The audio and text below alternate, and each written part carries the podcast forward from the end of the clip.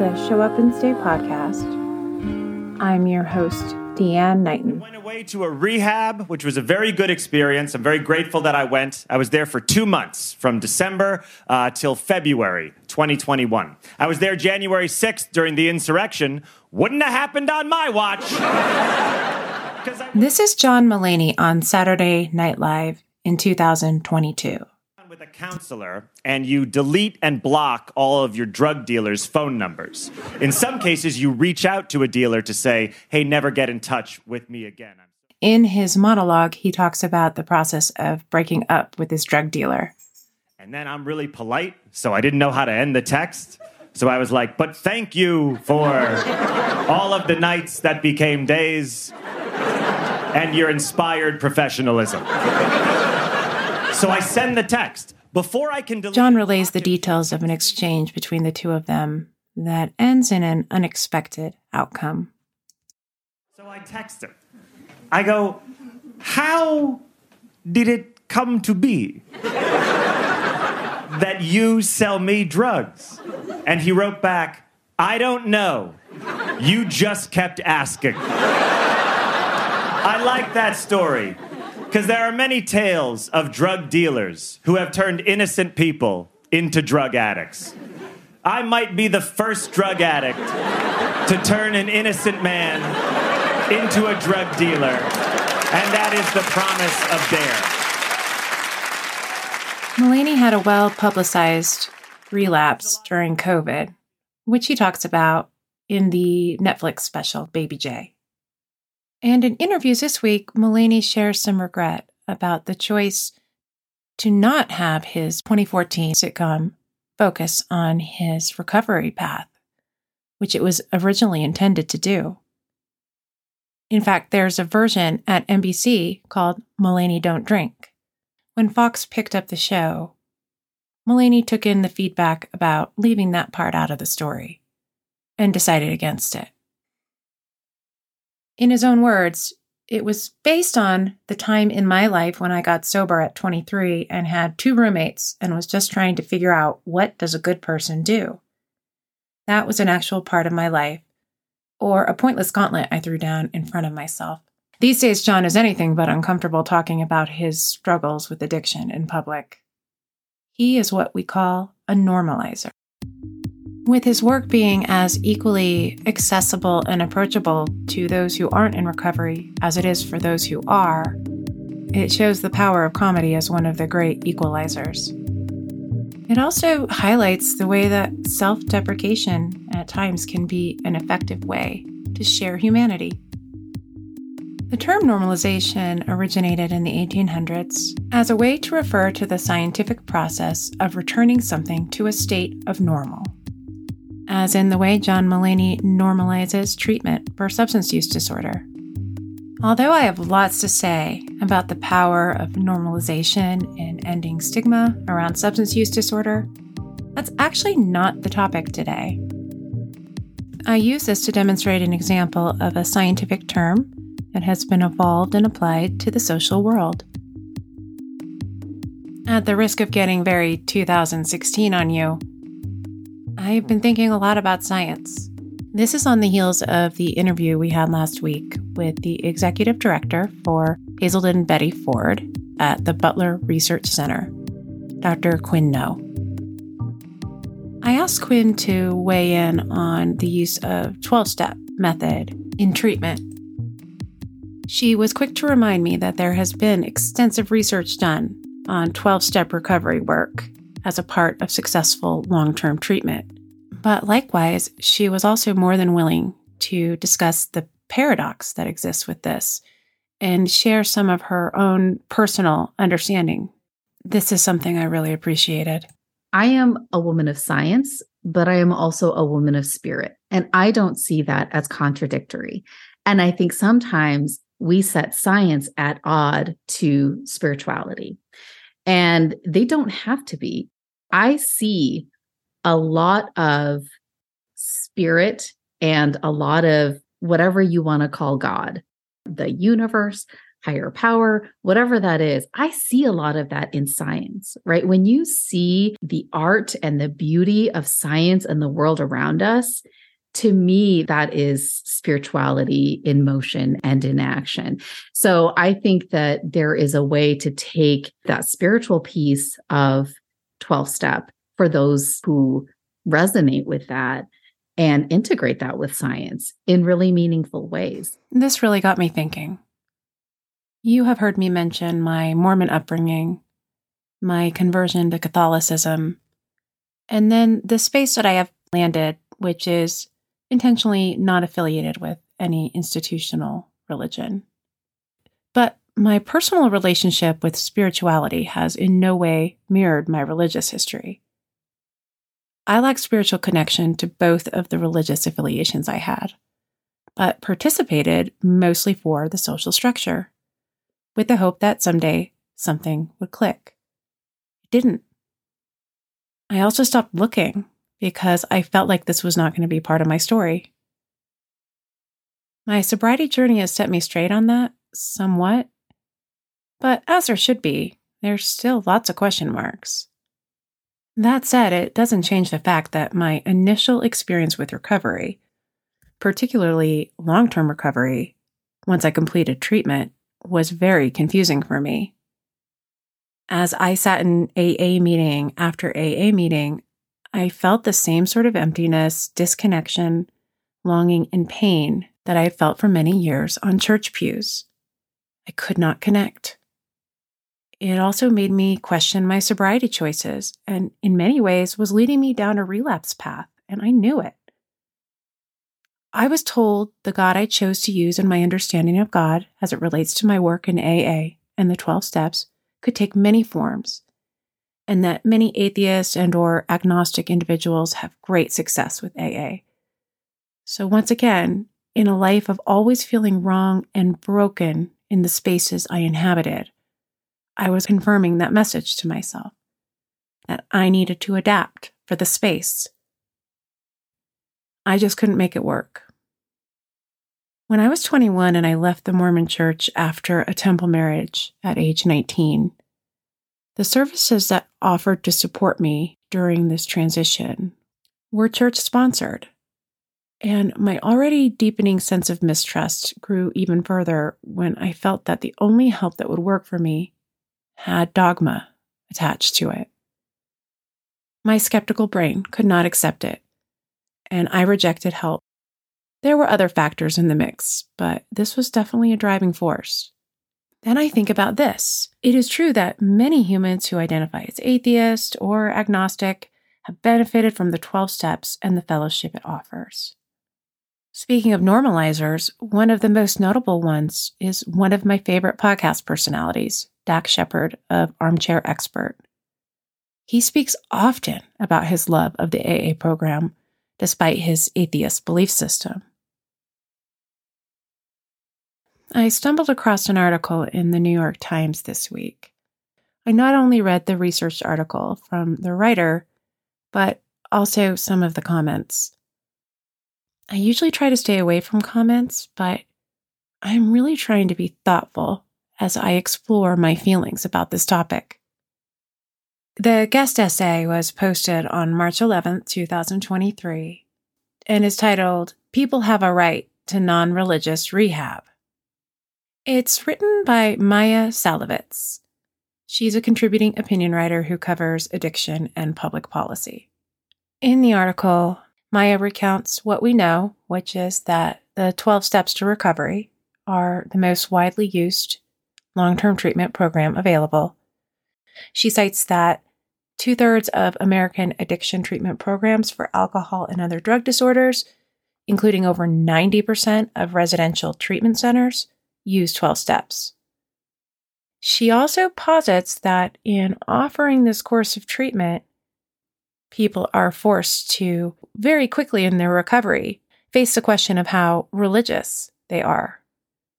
She says this The first three steps include powerlessness over substance use and turning our will and our lives over to the care of a higher power to restore us to sanity. While some members argue that this power can be anything other than oneself, even a doorknob, it's hard to see this as anything other than a stand in for a loving God. She also says that the rest of the steps include taking moral inventory, uncovering defects of character, which I've mentioned, that are thought to underlie addiction, and praying for God to remove them. She states that treatment centers are quick to push back that the 12 steps are spiritual, but not religious. I can definitely see this point as well. She refers to a recent ruling where a Buddhist pilot won a $305,000 judgment against United Airlines after demanding that there should be an alternative addiction treatment to what was being offered to him. The article proceeds to outline the importance of separating religion in treatment. Her final argument states that many people with addiction, including her, find 12 steps helpful, but that that is more likely a result of the peer support, not the actual steps themselves. Taking some time to read through the comments, I am reminded how divisive this topic is. How passionate people are about the value of the program. Many stories recounting their own journey through the 12 steps as atheists, and some fairly flippant and aggressive reminders that maybe we're making this too difficult. Maybe we just shouldn't think about it so much. If something works, then it works. And I'm reminded that this issue is bigger than science. And I'm forced to circle right back around again to why this is such a complicated issue, to why it's such a personal issue. And with that, I'm reminded why I'm put off by it because it mirrors an evangelical defense of dogma. And that scares me. And because that scares me, it causes me to discount all of the rest of the value that this particular thing has to offer. This is not a unique problem. It just happens to be the one I'm spending the majority of my time thinking about right now. And Stay is a 501c3 nonprofit on a mission to build tools and content that will bridge the recovery gap. The recovery gap is the distance between healing from the substance and healing your life. There are so many ways that you can support our project. You can donate at showupandstay.org. You can follow us on Instagram at showupandstay.org. You can follow and subscribe to the podcast on the platform of your choice. And take a minute to write a review. Literally, just listening to the podcast on a weekly basis helps. We post new episodes every Tuesday. I like to say we have a bit of technology and science, but primarily storytelling and heart. Now, back to the show. It's time for a classic show up and stay pivot. A tangentially related subject, I have mentioned my decision to focus on psychology in my midlife return to education plan of 2023. It's worth mentioning that, according to a report by Pew Research Center, 43% of workers have changed careers at least once in their lifetime, and more than half of those who did so did it after the age of 45. So I'm in good company. In fact, there appears to be a great deal of research on this subject. We joke about the midlife crisis. If you look at Erikson's development stages, midlife finds us expressing ourselves somewhere on the spectrum between stagnation and generativity. Generativity is concern for the future. It's that need to nurture and guide younger people and contribute to the next generation. So, back on track. The class I'm in currently is called Psychology as a Profession. And although, yes, the focus is on career development in the field of psychology, it is not an exaggeration to say that a good portion of the content is based on ensuring that those who are pursuing the psychology path, in fact, do view it as a science and are able to support why this is the case. Psychology as a field has a long history that has built a lot of misunderstanding and folklore around it. I'm trying really hard to be a person who is examining all of my own blind spots and biases. So I'm looking very critically at this and taking this class to heart. I know that psychological research and clinical psychology has made a tremendous impact on my life, which to me feels like a pretty rock solid case study. However, in looking at generativity at this stage of my life, I know that it is just the tip of the iceberg if I really want to try and make an impact. Let's start with some of the areas that psychology has going against it. There are many in the world of science that refer to psychology as a soft science, or in some cases, those who believe it is not a science at all. We'll come back to that one.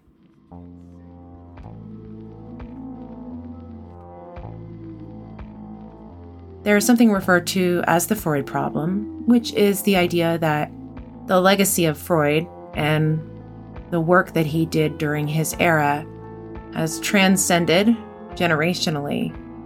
Yet, many of the theories that exist in this sort of widely known group of theories was not properly researched for the time.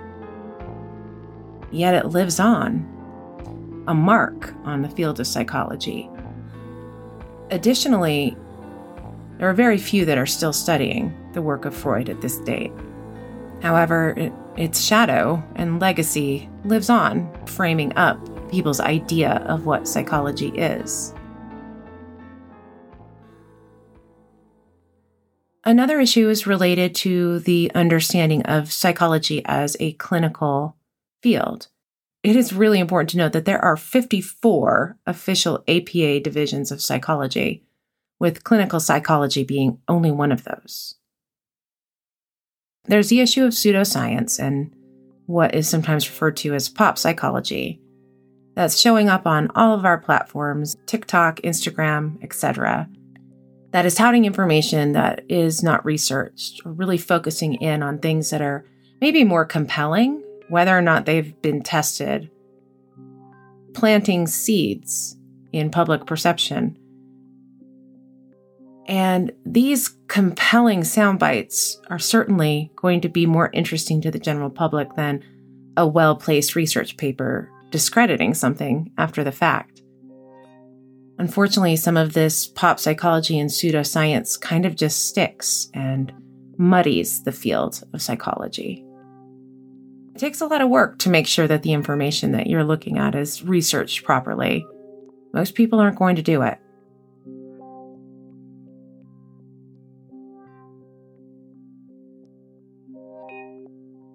There are many who feel that the idea of psychology and studying behavior is folk wisdom and just common sense.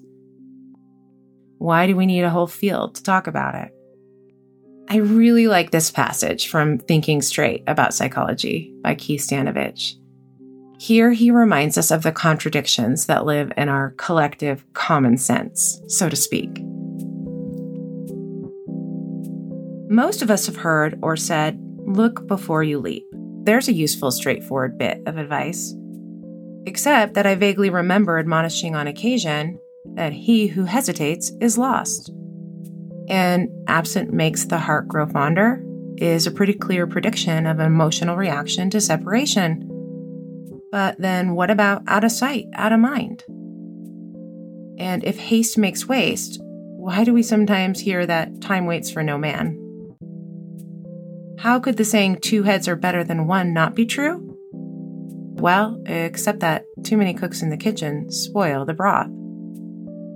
If I think it's better to be safe than sorry, then why do I always believe nothing ventured, nothing gained? If opposites attract, then why do birds of a feather flock together?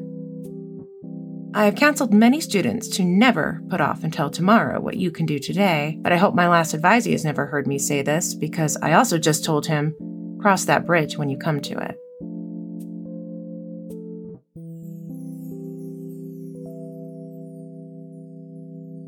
These compelling ideas are sprinkled all throughout our understanding of the way that we behave. We recently had an episode on this very podcast about fables and the idea of sour grapes and how it can be related to the psychological phenomenon of cognitive dissonance. it's interesting to look at and it's interesting to compare to what we have learned with more research. But something so muddied in contradiction, in people feeling pretty rooted in their own understanding of how the world works and the people around them work, it can be hard to break through.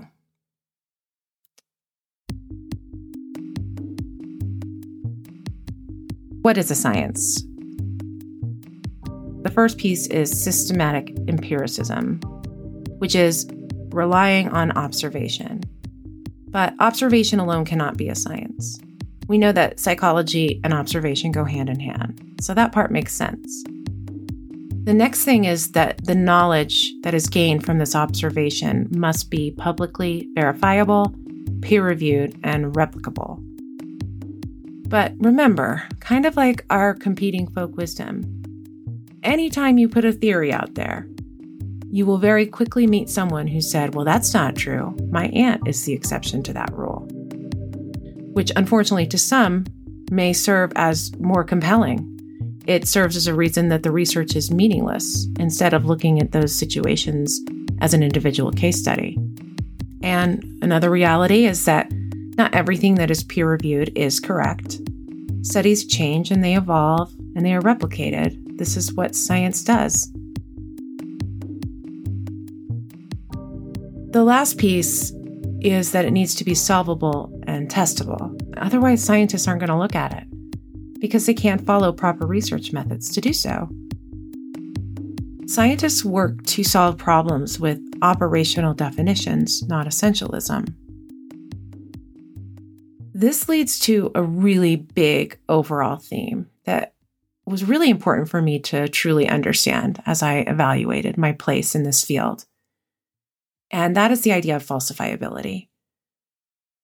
Let's talk for a minute about someone named Benjamin Rush. Benjamin Rush lived in the 1700s and was well known for a procedure that he developed to help with yellow fever, which was the idea of bloodletting essentially draining the blood of people who were sick in order to make them better. One of those notable ones is George Washington. But if you look at falsifiability, we need to prove it wrong in order to prove it right. Unfortunately, what happened with Benjamin Rush is he put himself in an echo chamber. He basically made the work that he was doing non falsifiable by stating that those who got better got better because of the bloodletting, and that those who didn't were too sick, and so it didn't work. And thus he was able to prove his own point over and over again. And unfortunately, it took way longer than it should have for his critics to be heard.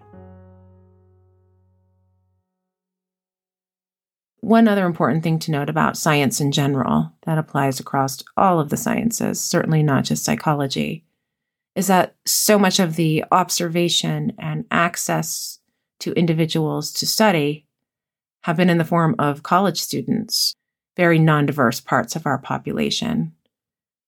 That's why, as we move forward with research in general, diversity, equity, inclusion has to be at the forefront of everything that is being done. I bring up some of this information around the question marks of psychology as a field because I think it relates so well to what I was talking about in the first half of the episode. As I'm working hard to evaluate my humanity from a scientific perspective, where do we leave room for the philosophical and spiritual part of what we are doing? And I do agree with Dr. Quyen Ngo that both can be true at the same time that I can find a way for both to exist in parallel instead of in contradiction of each other. So, where does this leave things? There's nothing that has to be mutually exclusive to my own spirituality and belief systems. I want all of that to live and exist.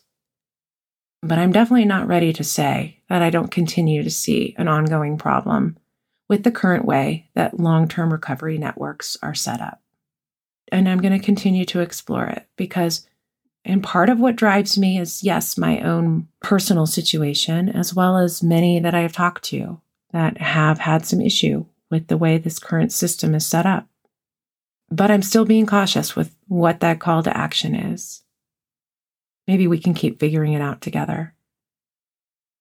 If there's one thing you've learned about this podcast, we divert a lot. So if you're feeling a little bit bored with this subject or that maybe I've been hitting it a bit too hard, don't worry, we're going to be pivoting a lot this season, as we always do. We have lots of good things coming up that touch on a lot of different subjects around recovery. But there'll be a through line here, and I'm sure we'll circle back to this at a future episode.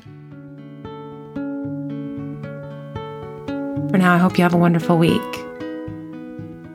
Be well.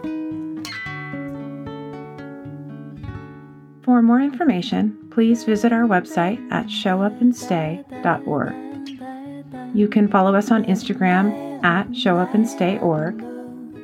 If you're interested in collaboration or being a guest on our show, please email us at info at showupandstay.org. This podcast is written, created, and produced by yours truly. We feature original music created and produced by the wickedly talented Katie Hare.